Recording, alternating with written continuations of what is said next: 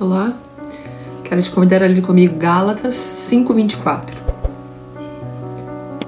E os que são de Cristo crucificaram a carne com as suas paixões e concupiscências. A Epístola aos Gálatas descreve uma lista de obras da carne que nós, como cristãos, devemos deixar na cruz. É verdade que ninguém pode dizer que não tem pecado, mas devemos buscar viver uma vida santa e irrepreensível por meio do Espírito Santo que habita em nós. Você pode estar pensando, não devia ter falado o que falei ou agido daquela forma.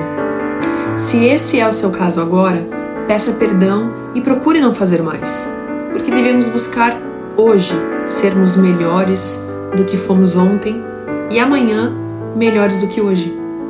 E isso só é possível por meio do Espírito Santo e de um firme posicionamento que deve partir de nós mesmos. Você está incomodado com algum pecado? Glória a Deus, porque isso mostra que o Espírito Santo está alertando você.